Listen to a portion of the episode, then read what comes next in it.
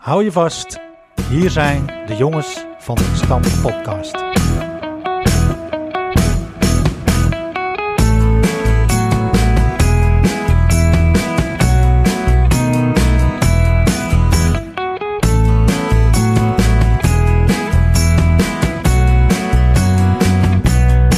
Van harte welkom allemaal. En wat leuk dat je luistert naar alweer aflevering 3 van de Jongens van de Gestampte Podcast. De Jongens van de Gestampte Podcast heeft voetbalvereniging RK Edo uit de Goren als rode draad. RK Edo is daarmee de eerste West-Friese voetbalclub met een eigen podcast. Clubnieuws, verhalen uit de oude doos en veel meer. Heel veel meer.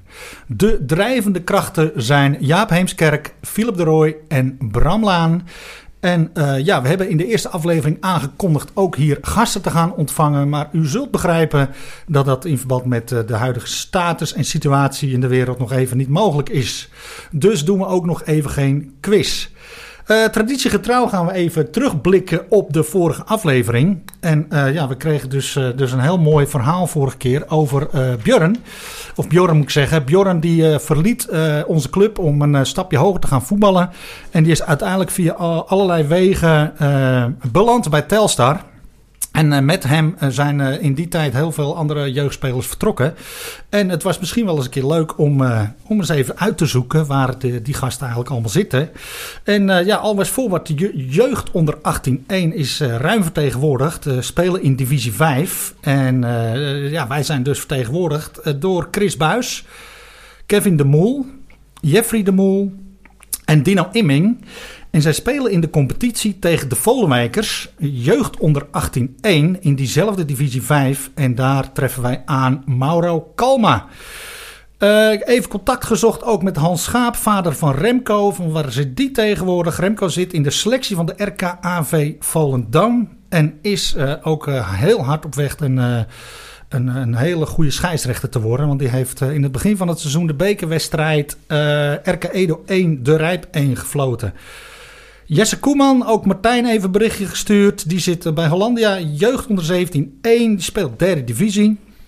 Kenan Roethoff zit bij AFC 34.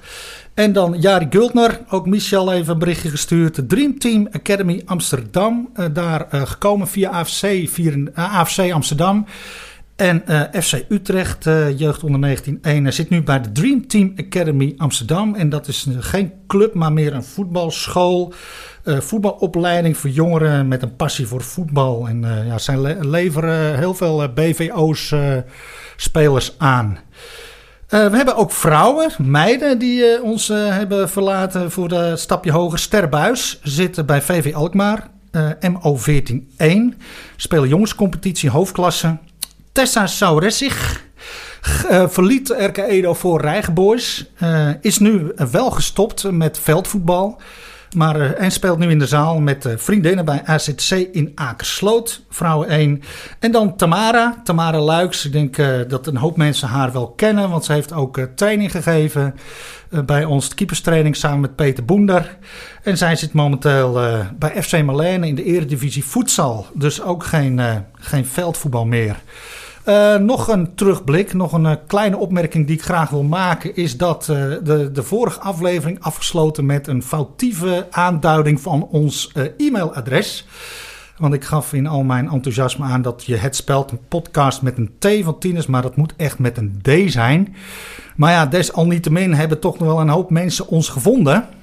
En zijn er toch wel weer uh, wat mensen in de pen geklommen om uh, ons even uh, sowieso even een bericht te sturen. onze dank daarvoor. Nog een keer het e-mailadres. De jongens van de gestampte podcast aan elkaar at gmail.com. Je kunt ons natuurlijk ook vinden via Facebook. Ehm, Dick Pater heeft een berichtje gestuurd. RK Edo Watcher bij uitstek is enthousiast. Ehm, Bob Harmsen Bobbiaan uit Haarlem ja, is, is, uh, is inmiddels vaste volger van onze podcast. En uh, is enorm onder de indruk van ons uh, themamuziekje. En die noemt dat het Code B muziekje, wat hem enorm aanspreekt. En ja, dat, dat dreigt natuurlijk toch uit te groeien tot een ware stadion anthem. Philip, had jij nog inkomende stukken? Nou ja, alleen maar leuke reacties, Bram. Enthousiaste mensen Maar ook, eh, ja, ik, kreeg, kwam twee jongens tegen op het dorp, Rick Bol en eh, Jeroen Laan. eh, beide linkspootjes. En ja, die waren toch wel teleurgesteld dat ze niet benoemd zijn de vorige aflevering. Maar ik heb ze gelukkig gerust kunnen, kunnen stellen. En ja, jullie maken het helemaal niet, niet makkelijk in die zin. Want ja, er komen nog, nog veel meer rubrieken aan van de beste elf zonder Flippy zelf. Dus ja, op zich wel, wel geinig. Ja, ik had eh, ook bericht van eh, Kees Slachter. Die wist ons ook te vinden via het eh, juiste e-mailadres. En Kees Slachter die zit in het bestuur van Howard. En ja, docent lichamelijke oefeningen op het Copernicus. En Kees die mailde ons naar aanleiding van onze, ja, ons item over Howard. En over Jaap Schermer. Die was overleden, zijn oude ploeggenoot. Hij mailde een heel leuk bericht. dat hij het leuk vond dat wij Jaap nog niet vergeten waren. En... ja, eh, en wenst ons veel succes eh, bij ons mooie initiatief. Dus eh, ja, vinden we heel leuk. Dat eh, waarderen we zeer. Ja, dus blijf, blijf het alsjeblieft doen. Hè? Als je dus zeg maar iets, iets, iets wilt weten, of, of je hebt een tip of een advies, of je vindt het gewoon leuk om iets te schrijven, dan kan dat natuurlijk altijd. En ook eh, Kees Heemskerk heeft eh, ons een berichtje gestuurd eh, met, eh, met, ja, met leuke complimentjes. En dan hebben wij eh, nieuws. We hebben eigenlijk heel veel nieuws. Ja, we zijn deze podcast begonnen midden in coronatijd. Dat is, er wordt natuurlijk helemaal niet gevoetbald. En dan zou je zeggen dat het eh, qua nieuwsvoorziening dus, eh, kom- ja, eh, heel matig gesteld is. Maar we hebben toch wel weer een paar eh, hele leuke nieuwtjes. Absoluut, absoluut. Ja, wat de meeste mensen misschien niet weten is dat, eh, dat het aan het maken van een podcast toch wel een, eh, een kostenplaatje zit. En toch een beetje uit de kosten te komen, ja, eh, zijn we op zoek gegaan naar, naar, naar sponsoren. En eh, nou ja, we hebben er een gevonden. Nifra. Nifra. Nifra. Het bedrijf van, eh, van Nico Braas en zijn compagnon Frank. Die heeft aangegeven ons graag te willen sponsoren. En daar zijn we ontzettend blij mee en ook trots op. Dus eigenlijk alle bruggetjes die wij in deze podcast eh, eh, gebruiken, die worden min of meer gesponsord door Nifra. Dat worden de bruggetjes van Nifra. Nifra constructiewerk en die maken dus bruggen, begrijp ik ook. maken bruggen en trappen, eh, hele dakwerken. Eh, kijk op de site nifra.nl zou ik zeggen. Ja, top. Nou ja, daar zijn we natuurlijk erg blij mee. Zeker.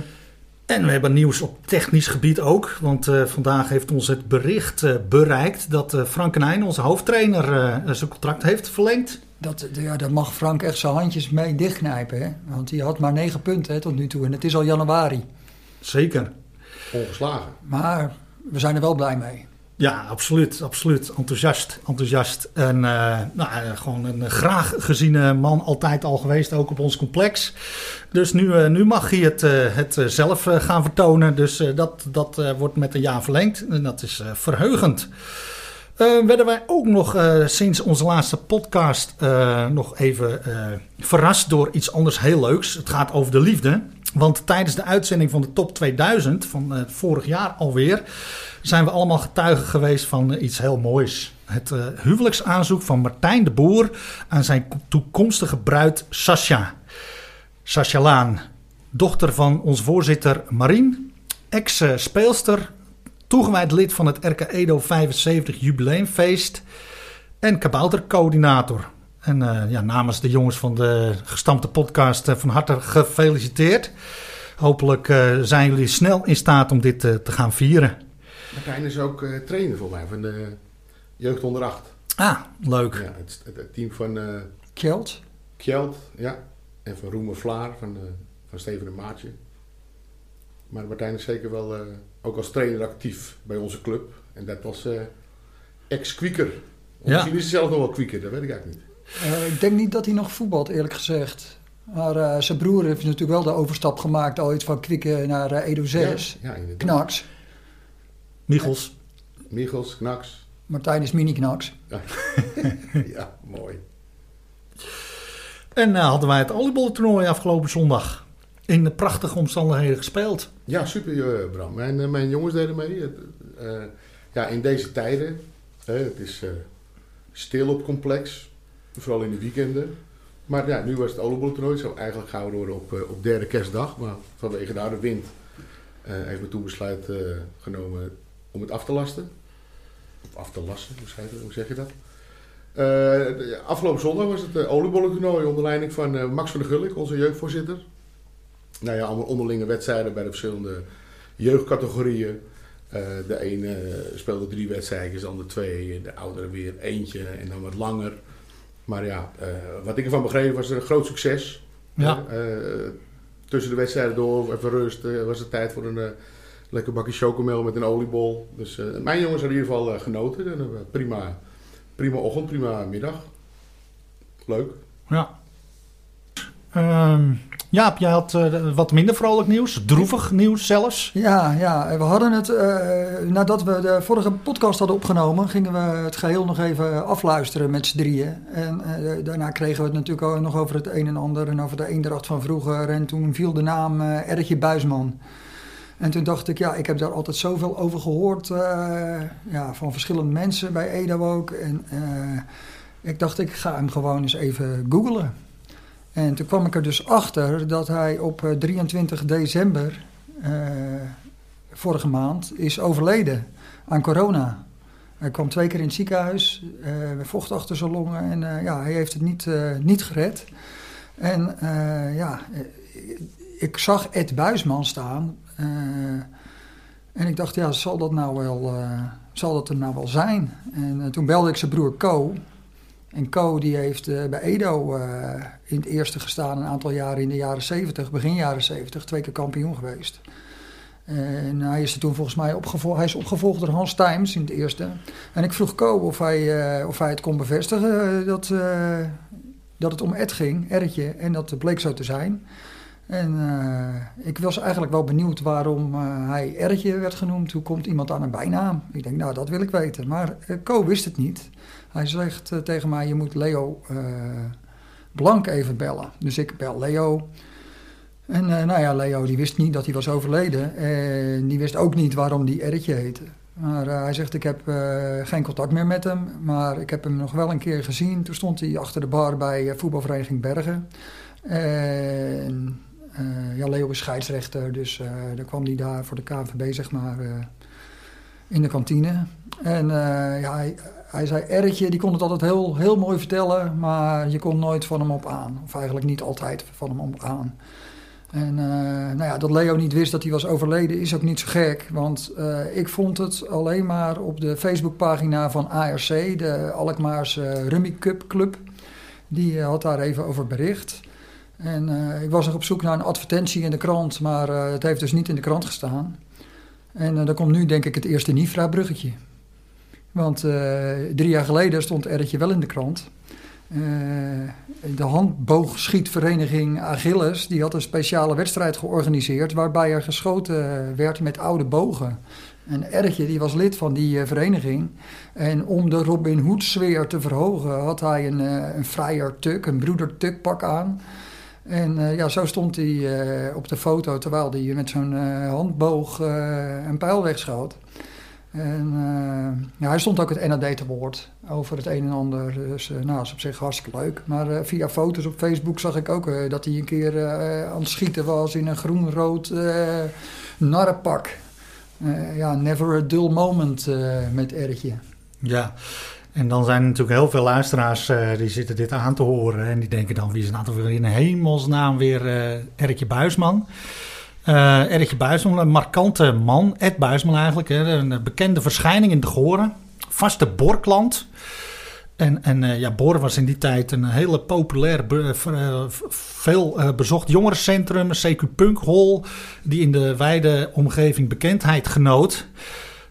In de jaren tachtig is Ed een hele periode heel actief geweest bij RK Edo. Hij heeft ook een aantal jaren gevoetbald, zowel bij RK Edo en een klein uitstapje gedaan naar Dynamo in Ossem scheidsrechter geweest, achter de bar gestaan en is een van mijn voorgangers geweest als redactielid van Clubblad De Eendracht. De Eendracht die zag in 1982 zijn levenslicht en uh, ja, ja, halverwege dat eerste seizoen kwam Ertje eigenlijk bij de redactie. En de eerste reactie, uh, redactie van De Eendracht bestond uit Adrie Oud, Dirk Koning, Hans Knijn en Leo Blank. Uh, Dick haakte door drukte werkzaamheden in december af. En uh, ja, die was toen 25 jaar jong. En al een paar jaar uh, in between jobs, werkeloos. woonde op de Goren 55H bij de Agnesschool. Dat is nu de Agnes Hof. En Leo Blank woonde op 55D. En die gaf Erkje dus een vrijwilligersbaantje bij de Eendracht. Anders had hij volgens Leo toch alleen maar bier te drinken. Ed uh, die hielp met de productie, uh, stencelen en het vergaren. Maar in maart kreeg hij er tijdelijk een hele klus bij. In de eendracht valt dat dan ook te lezen. Komt-ie. Mochten er in deze eendracht enkele typfouten voorkomen, dan vragen we bij voorbaat begrip. Onze vaste typiste Maria Brix ligt namelijk geveld op bed. En ons redactielid Ed Buisman heeft zich gemeld om deze omvangrijke taak op zich te nemen. Er stonden helemaal geen tikfouten in de eendracht, maar dit was nou nog een, eh, een, een typisch een stukje ertje humor. Had jij nog een leuke anekdote volgens mij, Philip, van die tijd? Ja, ja, ja. Mijn moeder die hielp ook altijd uh, uh, bij, de, bij de eendracht het boekje lopen rond de tafel, zeg maar. Of, of, of het steensel, of in ieder geval in elkaar zitten. Zetten van het boekje. En op een gegeven moment zegt uh, Erretje Buisman tegen mijn moeder, nou, anders uh, kon je mij morgenavond even helpen. Ik woon vlakbij. Nou, waar woon je dan? Nou ja, ook op kanteel 10. Dus, dus mijn moeder die gaat, naar, wij wonen ook op kanteel. Mijn moeder gaat naar Erretje toe. En, en ze belt aan, maar ze hoort niks. En op een gegeven moment zegt Anneke, ben jij daar? Ja, ik, ik, sta voor de deur. Ja, ik zit hier beneden in, in mijn schuurtje met een houtkacheltje. Want uh, Erretje bleek afgesloten te zijn van van het gas en licht. Hij had de rekening niet betaald. Dus hij zat daar in het schuurtje. Hè, mijn moeder is er trouwens niet op ingegaan. Die dacht, het is mij te koud. Ja. Dus, ja, daar staat Elletje dan in zijn schuur met een houtkacheltje de eendag te, te stenselen. Ja.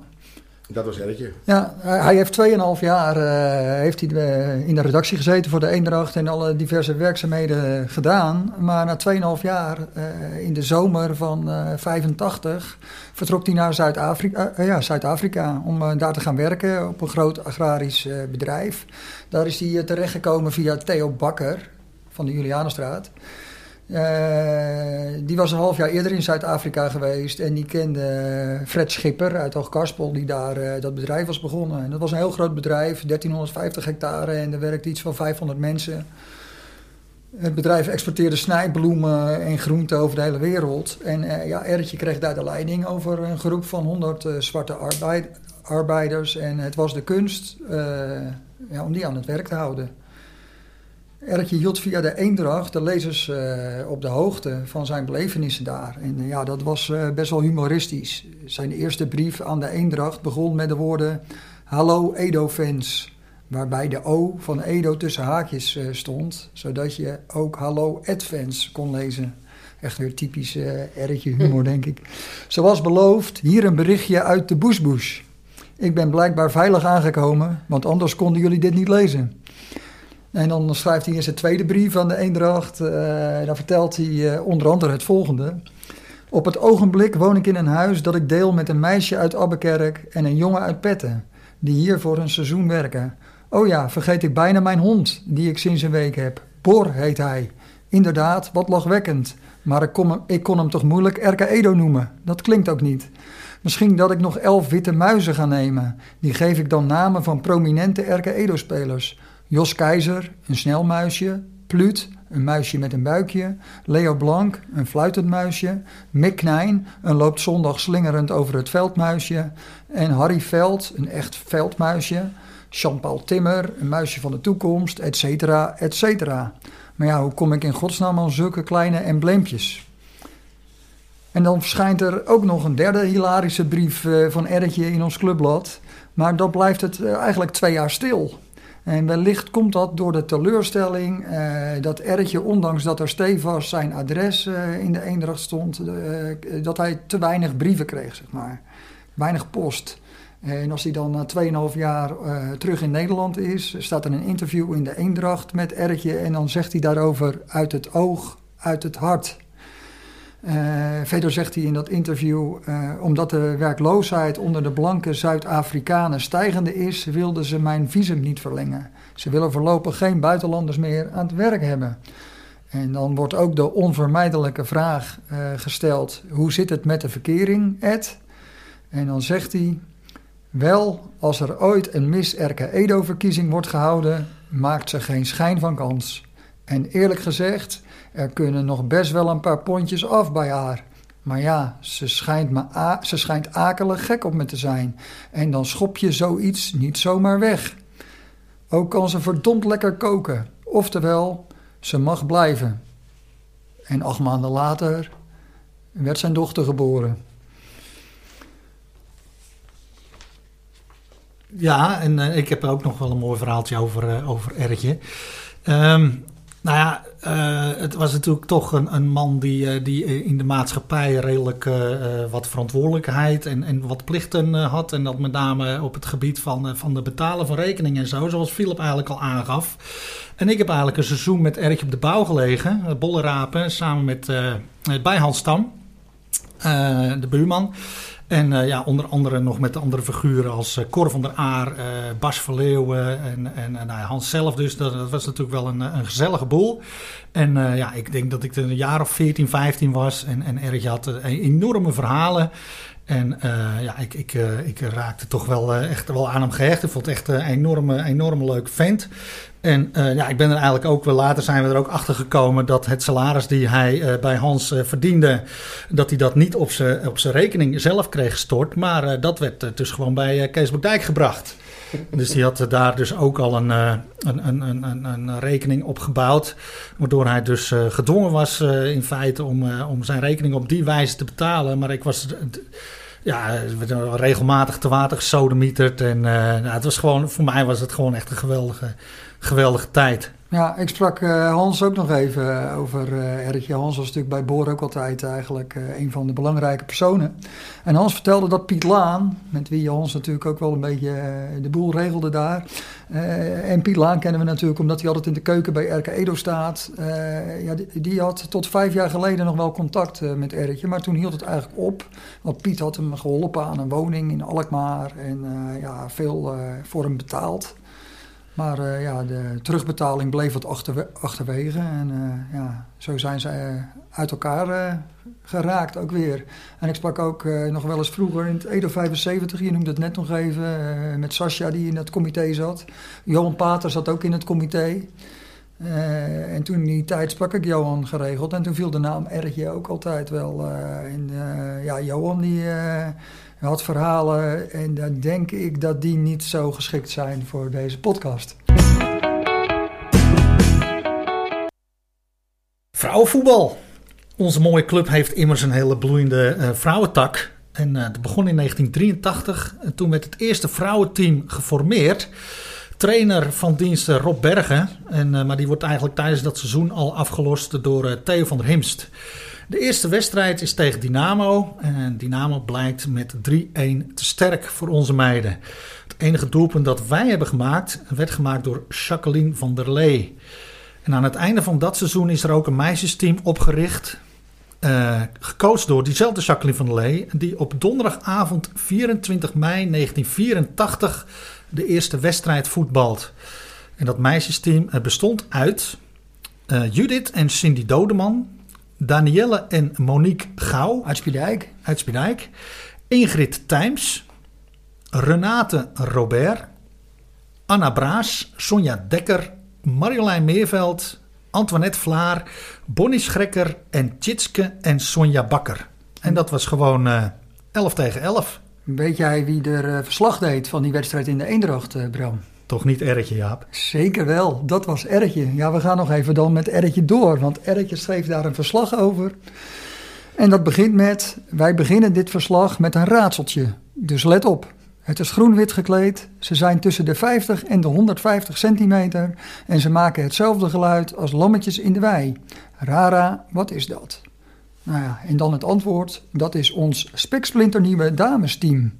Verder schrijft hij, Helaas waren de gasten allemaal een kopje groter en bovendien hadden ze twee jaar meer ervaring. Maar vechten dat onze kleine meiden deden? Had je die kleine springen het meerveld eens moeten zien. Wat ging ze er overal dapper op in. En dan die aanmoedigingen van de ouders. Hup Sonja en rennen Tjitske, roept vader Theo. Nou, die spring in het meerveld, dat is natuurlijk Marjolein. Uh, jarenlang gewaardeerde kracht van Vrouwen 1. En Theo is natuurlijk Theo Bakker, de enige ouder die door Ertje in het stuk uh, met name wordt genoemd. Theo, uh, ook in 2020 overleden overigens. En Ertje, die, ja, die hebben elkaar goed gekend.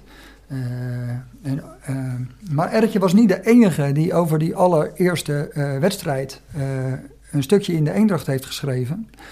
Uh, ook niemand minder dan uh, Sonja Bakker schreef daar een wedstrijdverslag van. Kijk. Ik weet niet of er op de Jozefschool een schoolkrant uh, was in die tijd.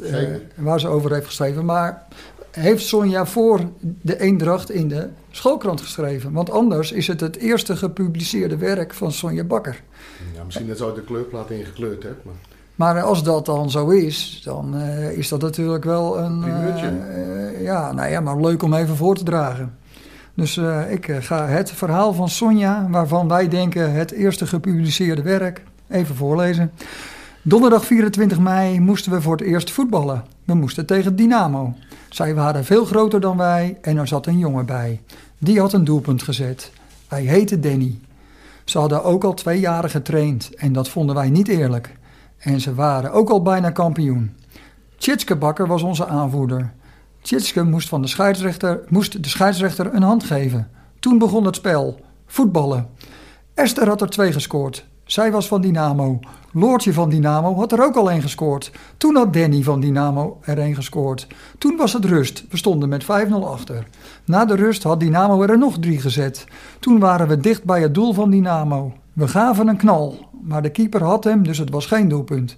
Toen scoorde Dynamo er nog twee en was het af. Het was 10-0. Nou ja, en later in de Eendracht schreef, Sonja eigenlijk nog best vaak uh, een stukje. Uh, waaronder een keer een uh, best wel leuk verslag van een bezoek aan Ajax. waarin ze onder andere vertelt dat Marco Verbasten geen handtekening wilde geven. Nou ja, en uh, nog even terug naar, uh, naar Ertje. Bij het begin van, de, van het volgende seizoen, 1984-1985,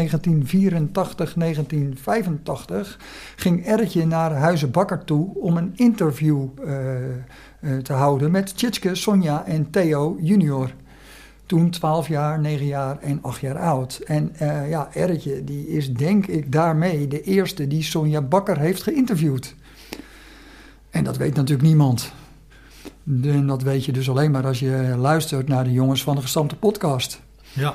Maar uh, ja, de vragen die Ertje stelde, willen jullie even voorstellen en zeggen hoe jullie uit en hoe oud jullie zijn. Nou ja, dat heb ik net gedaan. En uh, hoe kwamen jullie op het idee om te gaan voetballen? Nou ja, dan zegt Sonja, mijn vader vond dat ik ook op voetballen moest. En verder leren we Sonja kennen. Ze denkt dat ze nog heel lang blijft voetballen. Ze vindt ook schaatsen en zingen leuk. Ze kijkt graag naar die A-Team en Night Rider op televisie. En uh, Duran Duran is haar favoriete popgroep. Uh, Sonja mag graag iedereen die bij haar vader werkt een beetje pesten. En op de vragen wat vinden jullie lekker om te eten en wat vinden jullie vies, antwoordt ze: Ik heb een hekel aan grauwe erwten en zwarte bessen. Niet eens spruitjes, dat is normaal gesproken toch uh, het standaard antwoord. Maar bietenlussen wel. Ja, nou uh, ik, heb ik niet alle boeken van Sonja uh, thuis, maar grauwe erwten en zwarte bessen, die komen nog best wel voor in haar recepten. Dus dat vind ik dan wel weer oké. Okay. Dus als je je ideale gewicht wil bereiken, zoals die boeken van haar volgens mij heten, dan zou ik zeggen ga aan de zwarte bessen. ik heb geen idee of dat zo is hoor. Uh, maar uh, dat Ertje en uh, Theo Bakker elkaar dus kenden, dat is duidelijk. kijk, ze zaten natuurlijk in de bollen. En Ertje, zijn vader is Gert Buisman. En die heeft de naam van ons sportpark bedacht. de Krom was in de voormalige polder Ursem de naam van een kruising van sloten. En Gert Buisman die dacht dat is dan wel leuk. Dus die heeft dat ingezonden en die heeft daarmee de naam gekozen, de Krom. Uh, Gert Buisman uh, die heeft 50 jaar gewerkt voor de Jong aan de Burg, voor uh, de Jong, zeg maar. Eerst bij zijn vader en later bij Simon, zijn zoon. En hij mocht al eerder stoppen, maar hij wilde per se die 50 jaar volmaken. En ja, Theo, was heel goed, Theo Bakker was heel goed bevriend met Brun. En die is daar volgens mij ook begonnen met, met zijn bollen. En ik ben met Gert ook veel naar uh, wedstrijden geweest in het kampioensjaar, samen met Hans de Jong. Hans had een, volgens mij een Ford uh, Sierra met Duits kenteken. En dan ging uh, ook Gert mee en mijn broer Kees. En daar, ja, dat was leuk, al die uitwedstrijden toen ja, door heel Noord-Holland moesten ze voor toen tegen, tegen, tegen JVC en VVW. Dus dat waren best verre uitwedstrijden. Maar na een paar jaar dat ik bij, bij de jongen werkte, toen kwam ik ook in het zaalvoetbalteam van de jong terecht. En daar heb ik een keer een stukje over geschreven, wat nog op de website van Hartgras heeft gestaan. En dat stukje, dat wil ik even voorlezen. En dat stukje is getiteld Afvallen met Sonja. Een volle neef van me speelde in zijn jeugd in hetzelfde voetbalteam als Barry Opdam. En ik ken jongens die vroeger met Marco Verbasten, Ruud Vormer of Willy Overtoom hebben gevoetbald. Ik kan niet zeggen dat ik ooit teamgenoot was van een profvoetballer. Oké, ik heb in de klas gezeten met doelman Frank van der Geest en heb een keer in de auto gezeten met Ron Vlaar, maar ik heb nooit samen uh, met ze tegen een balletje getrapt. Als je bij mij in het team zat, wist je zeker dat het met je carrière was gebeurd. Om bij te verdienen werkte ik in de bollen. Veel bloembollenbedrijven hadden een eigen zaalvoetbalteam. Ik werkte bij de Jong. Het bedrijf was te klein om een eigen team op de been te brengen. Dat gold ook voor het bevriende bedrijf van Bakker. Samen werd door Bakker en de Jong daarom zaalvoetbalteam Bayo, ook wel de Bayo's genoemd, opgericht. In de naam van het blauw-witte tenue was Bayo, van Bayo deed, de, deed een afbeelding van een tulpdienst als J. In aanloop naar het prestigieuze bollentoernooi dat jaarlijks op Goede Vrijdag werd gehouden, speelden we diverse oefenwedstrijden. Het was keer op keer moeilijk om voldoende spelers te regelen. Als we echt niet meer wisten wie we moesten vragen, deed Sonja mee, een dochter van Bakker. Van iedereen met wie ik heb gevoetbald is Sonja zonder twijfel het beroemdst geworden. Tweemaal heeft Bayo het bollentoernooi gewonnen. Dat was beide keren zonder Sonja. Als Sonja meedeed, vielen we in de poolfase al af. We zouden nog heel veel van Sonja horen. En lezen vooral in de bladen. Maar ja, wat we eigenlijk helemaal nooit hebben gelezen in diezelfde bladen is... Uh, met wie heeft Sonja eigenlijk afgedanst? Ja, daar ben ik ook benieuwd naar. Is dat een Nifra-bruggetje? Dat is een Nifra-bruggetje. Dit is een Nifra-bruggetje. Nee, maar ja ik, uh, ja, ik heb het boek nog nooit gelezen van Sonja. Maar ja, ik ben wel degene die met haar uh, afgedanst heb. Dat was dus Philip. Peter Verbiest, 7,5. 8, 8,5. Tango. Quickstep. Weense wals of Engelse wals, wat was dat toen? En Sonja had dezelfde cijfers? Sonja had dezelfde cijfers. Een collega van me heeft trouwens wel dat boek gelezen. Die is 2 kilo aangekomen. Dat hij rijstwafel of rijsttafel las in plaats van rijstwafel. Een mooi bruggetje. Doen wij. Want we zijn uh, aangekomen bij uh, de beste elf zonder Flippy zelf. En we zijn uh, nog steeds blij te gast in, bij de muziekschool Kochland. En de muziekschool Kochland staat natuurlijk onder leiding van bevlogen Patrick Rus. En we zijn super blij hier weer te mogen zitten. En Patrick heeft natuurlijk ook hier allerlei draden aange, aangesloten, zodat wij hier een hele mooie podcast kunnen, kunnen presenteren. En parallel heeft hij natuurlijk ook nagedacht van dat is natuurlijk wel een hele mooie, heel mooi item in deze podcast. Dat is de beste elf zonder Flippy zelf. En uh, nou ja, Patrick is, is natuurlijk uh, niet alleen muzikant, een muziekleraar, maar ook componist. En we gaan dus vandaag in deze derde aflevering gaan wij de primeur beleven van, uh, nou, dat moet, een, dat moet een geweldige eer voor je zijn, Philip. Uh, uh, de tune van de beste elf zonder Flippy zelf. Ik ben heel benieuwd.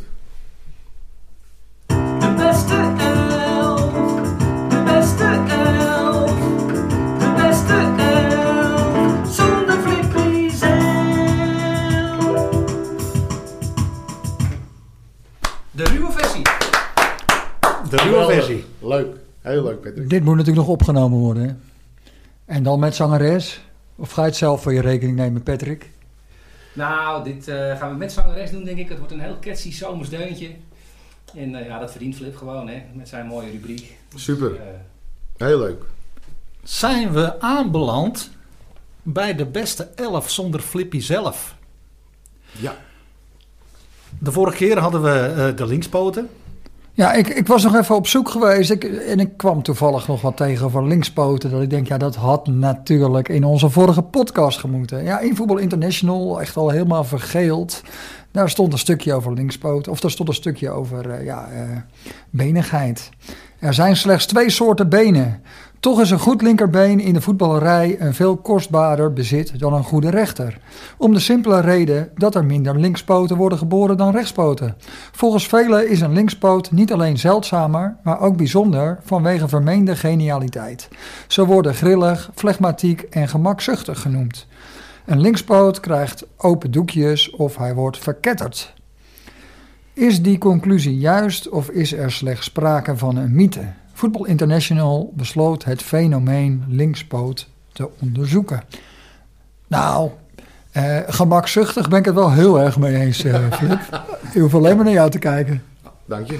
Nee, maar dat is natuurlijk wel zo. Hè. Eh, keepers en linksbuitens, dat zijn toch altijd de rare snuiters van het team. Of niet? Aha.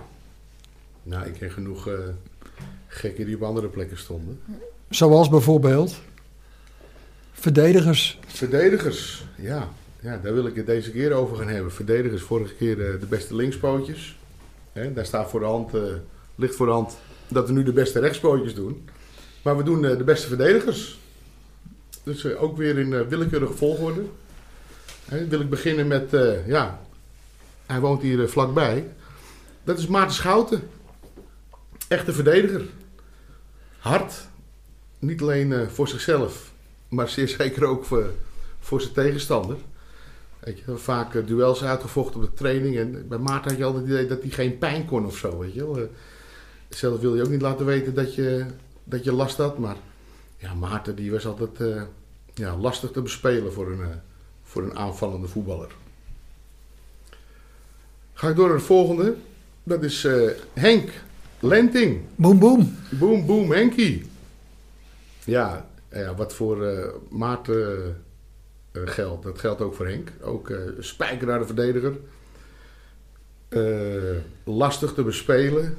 Henk kon zowel voorstopper als linksback staan. Hij was wel rechtsbenig. Maar Henk, ja, boom, boom, Henkie, de naam zegt het al. Ging er altijd stevig in. Is inmiddels vader geworden van een zoon. Jan. Jan Lenting. Dus ik ben benieuwd. Of er nou weer een nieuwe Boom Boom Jan komt. ja, nu, eh. Boem Boem Jan over een jaar of 16, 18. En de volgende in mijn lijstje is eh, Marco van de Jacht. Ook meegevoetbald. Eh ja, heeft zijn dienstplicht vervuld bij de commando's in Cambodja. Dat weet ik nog heel goed in die tijd. Nou, dat was meer dan dienstplicht, toch? Had hij niet gewoon getekend voor Ja, zo. Ja. Zou goed kunnen. meer dan dienstplicht? Ja, maar die hebben dus wel wat meegemaakt daar in, eh, in Cambodja. Maar ja, Marco van der Jacht was ook eh, eh, echt zo'n verdediger die, die je vier keer tegenkwam. Hè, aanvallend ingesteld. Hij had ook natuurlijk een conditie van hier tot Tokio. Nou, ik heb jaren met Marco gevoetbald. het mooiste was in tweede altijd. Dan, eh, want Marco die, eh, stond dan in tweede toen hij in de selectie zat. En dan wist hij altijd snel, eh, na de wedstrijd was hij als eerste gedoucht. Snel naar de kantine, gauw twee biertjes achterover. en dan kwam de, de hoofdtrainer en die zei... Marco, wil je op de bank? Want hij had er nog iemand nodig. En zei, ja, sorry trainer, ik heb al gedronken. Ja, Want ja, wat op de bank zitten en als je al gevoetbald hebt en dan nog 10 minuten invallen, daar had Marco niet zoveel zin in. Terwijl dan je teamgenoot gewoon meteen al beginnen met de derde helft. Ja. ja, dat weet ik ook nog wel. Marco. Ik ben al met Marco ook naar festivals geweest en eh, dan bleek hij toch echt wel een vrouwenmagneet eh, te zijn. Waar hij stond, dan stonden er altijd gelijk vrouwen om hem heen. Dat is ongelooflijk. Heb je dat nog? Dat weet ik niet. ik weet niet of Linda luistert, maar we gaan uit van niet. Nee. Laten we dan maar. Ik kom er vaak nog wel eens tegen op verjaardag of zo. eh. Maar ja, afgelopen tijd natuurlijk niet met die corona-gevallen. Eh, de volgende wil ik opnoemen, dat is Peter Pater. Helaas niet meer onder ons. Briefjes. Pe- Peter eh, ja, was ook een eh, harde verdediger. eh, heeft niet heel lang volgens mij bij Edo gevoetbald. meer bij Berkhout volgens mij. Maar kwam toch op, op, op wat latere leeftijd bij Edo toe. Nou ja, zijn schoonvader is natuurlijk voorzitter geweest van RK Edo. Ja, ja. En ik denk dat hij samen met, met Olaf gevoetbald heeft. Niet in Olafs eh, eerste periode, maar in, de in de periode dat Olaf weer even terugkwam. De Leo Vriendtijd. De Leo Vriendtijd inderdaad. En, en, en daarna werd Peter Pater begeleider van het eerste. Vandaar ook de, bijnaam eh, Briefies, omdat hij altijd met die ruilformulieren liep eh, te rennen en te vliegen. Voor de wedstrijd, na de wedstrijd moesten nog gele kaarten vermeld worden, rode kaarten misschien nog wel. Maar ja, Peter Pater die, mag zeker niet ontbreken eh, in het lijstje van eh, beste verdedigers. Maak ik gelijk de, de overstap naar Hans Dekker. Ook eh, echt een verdediger. Hans hier op de Goren wonend. Hè, eh, zijn dochter, Sarah, Ja. goede handbalster. In Duitsland. Duitsland. Sarah die speelt bij, eh, in de Bundesliga bij, de, bij HSG Bensheim Auerbach. En die maakte eigenlijk op een hele jonge leeftijd eigenlijk al die overstap. Van SW naar... van SCW naar, naar die Duitse club. En eh, nou ja, Goorner trots dus hè, in, de, in de Bundesliga. En eh, zij werd eh, op het EK onder 19, eh, werd gehouden in Hongarije. Werd ze met het eh, Nederlands team, eh werd ze tweede. Super. En eh, linkshandig, eh, veelvuldig scorend en eh, ja, mooi. Trotse vader Hans. Ja, en, En muzikaal ook, hè? Hans is muzikaal ook. Nee, zijn dochter Sarah. De Oh, Sarah. Oh ja, Een muzikaal ook? op keyboardles gezeten. Oh, oké. Ja. Ik weet wel dat, eh, dat in die eerste eh, coronatijd, in de eerste lockdown, eh, dat Sarah net op tijd terugkwam vanuit Duitsland. En dat ze dan via via te horen kregen dat eh, ja, de jeugdhandbal van Sint-George, dat die gewoon eh, ja, nog mochten trainen. eh, ja, die, ze hebben een aantal trainingen op zich eh, genomen. Ja, dat vonden die meiden natuurlijk eh, fantastisch dat ze met een echt... eh, Want zij is toch ook op stage, als stagiair of zo meegegaan met eh, de Nederlands handbalteam? Met de, de grote meiden, volgens mij. Dan hadden ze een paar van die jonge, Een jonge voorselectie misschien, jonge ja. talenten erbij. Ja, Nou, op, wel op, ja, eh, ja. Ja, Nou, je zou het maar kunnen zeggen dat je training hebt gehad van Sarah Dekker. nou, Nee, dat is mooi. Ja. Maar eh, Hans is natuurlijk eh, niet alleen eh, eh, vader van Sarah, maar ook vader van Kars en Luc. En eh, Hans, die kon, eh, op een gegeven moment kon hij het ook weer niet laten, eh, want die kon, konden wij inschakelen om, eh, om te fluiten. Aha. Dus elke keer als zo'n eh Kars moest voetballen, dan, en we hadden nog een gaatje over. En eh, ja, die gaatjes hebben we natuurlijk wel eens als eh, scheidsrechterscommissie. Dan konden wij ook altijd een beroep doen op Hans. En dat, dat deed hij op zaterdag. En sinds dit jaar speelt Kars in de onder 17. En is Hans dus nu op zondagochtend half tien bij ons op de krom te vinden met de fluit in zijn hand. Dus ja, een mooie keuze, Philip. Ja, ja, ja. En dan kom ik bij een linkspootje in de, in, in de rubriek eh, Beste Verdedigers. Dat is eh, Lars Groen. Lars Groen, en dat is natuurlijk de, de man van Jori. Die eh, vaste Kogge Popquiz klant. zeker gezellig, leuk. Maar eh goede verdediger, denk ik. Ja. Sean Koning. Ook een linkspoot. Heb ik niet heel vaak mee gevoetbald. Misschien in de zaal wat meer eh, als bij, bij Edo. Maar, maar Sean was wel eh, echt een verdediger. Ja, En ook, je van op aan. En ook weer, ook weer hier eh, de vader van, hè? Vader van Mitchell. Mitchell. Mijn allereerste jaar in de, in de senioren speelde ik met John. En toen speelde hij inderdaad altijd eh, linksback. En ik weet nog wel dat hij een keer een weergaloze goal maakte. Net over de middenlijn en eh, Wel een goede doel. in het goede doel. Oh. Hij echt nou, van ruim 40 meter, denk ik. eh. Wint je mee dus. ja, dat zal ongetwijfeld. Ja. Ik weet dat het was op B-veld en dan eh, tegen Gerrit Braas aan, zeg maar, dat doel. Aha. Dus ja, westenwind zou kunnen. Voor verdedigers is het best wel Noordwestenwind. moeilijk om af en toe een goal te maken. De, de volgende die ik niet opgenoemd heb, volgens mij heeft hij nog nooit een doelpunt gemaakt. Dat is Leander Beuling. Met zijn lange stelte. Die kwam je echt drie keer tegen op de training. Vaak meegevoetbald ook in, eh, in Edo 2. Ja, ook een echte verdediger. Kwam je, drie, kwam je drie keer tegen. Behoorde ook tot het kampioensteam van Edo 2 in 2002. Zeker. hè? Ja. Ik heb met Leander best veel gevoetbald in die tijd, inderdaad. En ik weet ook nog dat ik aan de ene kant, eh, met, eh, als, ik stond dan in het centrum achterin. Dan had je aan de ene kant Bertolt Besseling, die was natuurlijk doof. Die zat ook in het Nederlands doventeam. En eh, aan de rechterkant, of aan de andere kant, dat wisselde wel eens, hadden we Leander Beuling staan. Maar ja, Leander is ook aan één oor doof. Dus ja, we hadden gewoon maar eh, één werkend oog, eh, één werkend oor eh, op de backpositie. Ja, dan moet je wel opletten met communiceren, zeg maar. Je? Met communiceren. Ja. De volgende die ik... nog een lenting. En het is wel toevallig dat hij hier vandaag in deze show zit. Maar het is Koen Lenting. Koen. Net, Koentje. net over gehad. Ja. Koen, ook echt een verdediger. eh, zeer fanatiek.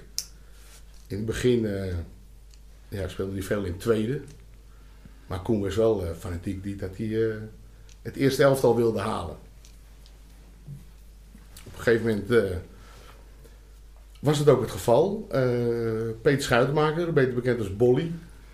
Net een huis verkocht. eh, opknappen, behangen, schilderen. En het is zaterdagavond. En ja, Bolly die eh, doet een stapje verkeerd en die, gaat spontaan door zijn rug. Gelijk de trainer bellen, Bart Teling in dit geval. Trainer, eh, ja, morgen wordt niks. Ik ben door, mijn rug gegaan. Dus eh, ja, bij deze wil ik me afmelden voor morgen. Dus nou, Bart Teling lichtelijk in paniek. Belt naar familie Lenting daar op het West. Geen gehoor. Wie moest hij toen bellen? Nou, denk ik, ik bel de aanvoerder van het tweede. Dat is Bert Blank. Bert, ik heb een probleem. eh Peter Schuitenmaker is afgevallen vanmorgen. Dus ik moet een voorstopper hebben van, eh, van het tweede. eh, dat is Koen Lenting. maar ik krijg hem niet te pakken. Weet jij waar eh, waar die zit? Bert zegt, trainer, maak je niet druk. Ik, ik zorg dat Koen morgen om kwart over twaalf op de krom is. Zodat hij in de baas kan starten. En Bert rijdt met zijn auto richting Dolleburg. Het is inmiddels een uurtje of kwart over tien zaterdagavond. En ja, hij doet de de deur van het Volcafé open en daar zitten al die jongens eh, aan de bar. Eh, Marco Bakker, eh, Sander Reus, eh, Barry van der Hoort en eh, Barry Lenting. Hé hey Bert, wat doe jij nou hier? Ja jongens, ik, ik ben op zoek naar Koen. Hé hey, Koen, ben je daar? Ja, eh, wat is er eh, Bert? Koen, eh, ik heb een verrassing voor je. Je staat morgen in de basis. Bart Helling heeft net gebeld en eh, Peter Schuiten mag door zijn rug gegaan. Dus eh, je mag je debuut gaan maken. Ja, eh, Koen eh, kon niet grote stralen als hij het toen deed. Ik kreeg een glimlach van oor tot oor. En eh, hij gaf een tingel op die bel en hij zegt... eh, Jaap, rondje voor die hele tent hier, oh. En eh, zo geschieden. Echter, ja. Toen werd het zondag. Afgelast. Daarna heeft het nog wel een tijdje geduurd... voordat Koen zijn debuut maakte. Maar hij heeft het zeker, zeker gemaakt. En ook al een aantal jaren vast in het eerste gespeeld bij, bij Edo. Maar ja, leuke anekdote. Zeker. Peter Bosman is de volgende. Ja, en als we het dan toch over harde verdedigers eh, gehad hebben, Maarten en Henk. Ja, dan eh, moet ik Peter wel noemen. Ik denk dat Peter de hardste was met wie ik heb gespeeld. Ja, ja, die had slijdingen van 5 meter. Als ik tegenstander was en ik zou tegen Peter moeten staan, eh, dan had ik gezegd: eh, kom, doe maar even een wisseltje of zet mij maar eh, achterin. Maar met Peter kon je in het veld altijd wel een babbeltje maken. Nee, het was wel altijd gezellig. Oh, gisteren nog wat gedaan, wat heb je, wat heb je gedaan en bla bla bla. En dan eh, nog geen eh, minuut later lag je onder het gras. Ja, Peter was echt van eerst de, eerst de, de man en daarna de bal. En was zich nooit van geen kwaad eh, bewust. Maar ja, ja, leuke vent, Peter. Ja. Maar ja, spijkerhard. En ik kom wel weer bij mijn laatste. Dat is Dave van der Aar. Ook een echte verdediger. Inmiddels is hij eh, barista. Coffee on wheels. Ja. Ja, Amsterdam. Dan komt hij met zijn Piaggio. En eh, kleermaker uit de pijp. Gumus. ja, dat was zijn bijnaam. Gumus. Nou ja, ik ben eh, Dave nog wel eens tegengekomen, of wel een paar keer. Eh Hartje Amsterdam staat hij dan met die, met die Vespa. En eh, nou ja, goed, hij, eh, je kunt hem dus eh, inhuren als je een evenement hebt of een opening of wat dan ook. En als jij dus al met jouw Piaggio de koffie mag verzorgen tijdens een jubileumfeest van een koffiezetapparatenfabrikant, ja, dan ben je natuurlijk wel een hele grote, hè? Wie zag ik daar staan? We hadden dat feest van Bravilor en nou, Barry, Barry. Dave die deed de koffie, dus nou ja, goed, dat is natuurlijk wel, wel geweldig. Leuk. Ja, Ja. Echt, echt verdediger. Maar dit, eh, ja, dit waren mijn eh, beste verdedigers. De beste elf zonder Flippy zelf. En ik kijk nu Jaap weer even. Sta ik er gewoon weer niet bij. Hè? Ik We- was er geen linkspoot, maar wel verdediger. Dus, Dus- ja, ik dus begin nu al een klein beetje zorgen te maken. Zoals iedereen weet, eh, aan het einde van de rit komt er dus het beste team van Flippy. En dan met of zonder Flippy zelf. Ik denk zelf met, maar het zou zomaar kunnen zonder. En, Als de- ik Philip zo zie, dan denk ik ook met. en Ja, ehm, dat je met. Jaap en ik zijn allebei eh, verdediger geweest. En we zijn niet opgenoemd. Dus de kans dat wij in het beste team van Philips staan, is weer een fractie groter. Absoluut. Hou er rekening mee, jongens. Er is houvast. We gaan de spanning opbouwen. En ik wil graag afsluiten met eh, de eindtune, want ik vind het fantastisch. De beste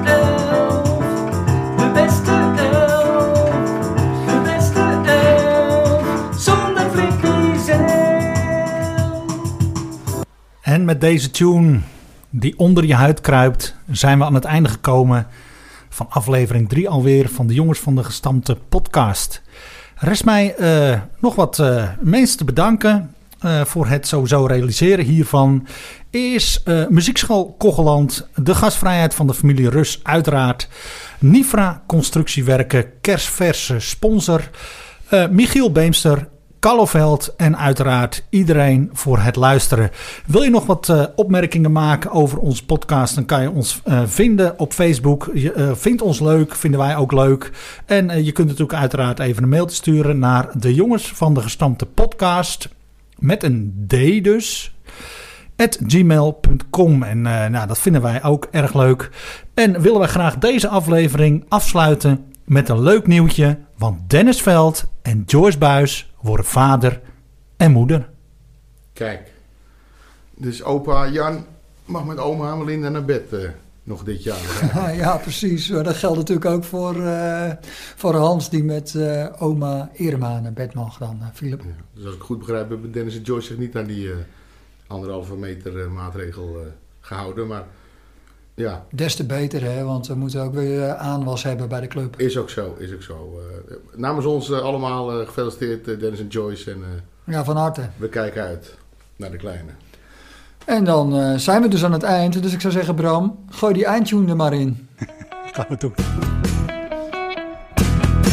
Rest mij iedereen te bedanken voor het luisteren. En eh, graag tot de volgende keer wil ik jullie nog even op attenderen dat wij erg blij zijn met tips, adviezen en vragen over ons podcast. Dat kan je doen naar de jongens van de gestampte podcast at gmail.com. Tot de volgende keer.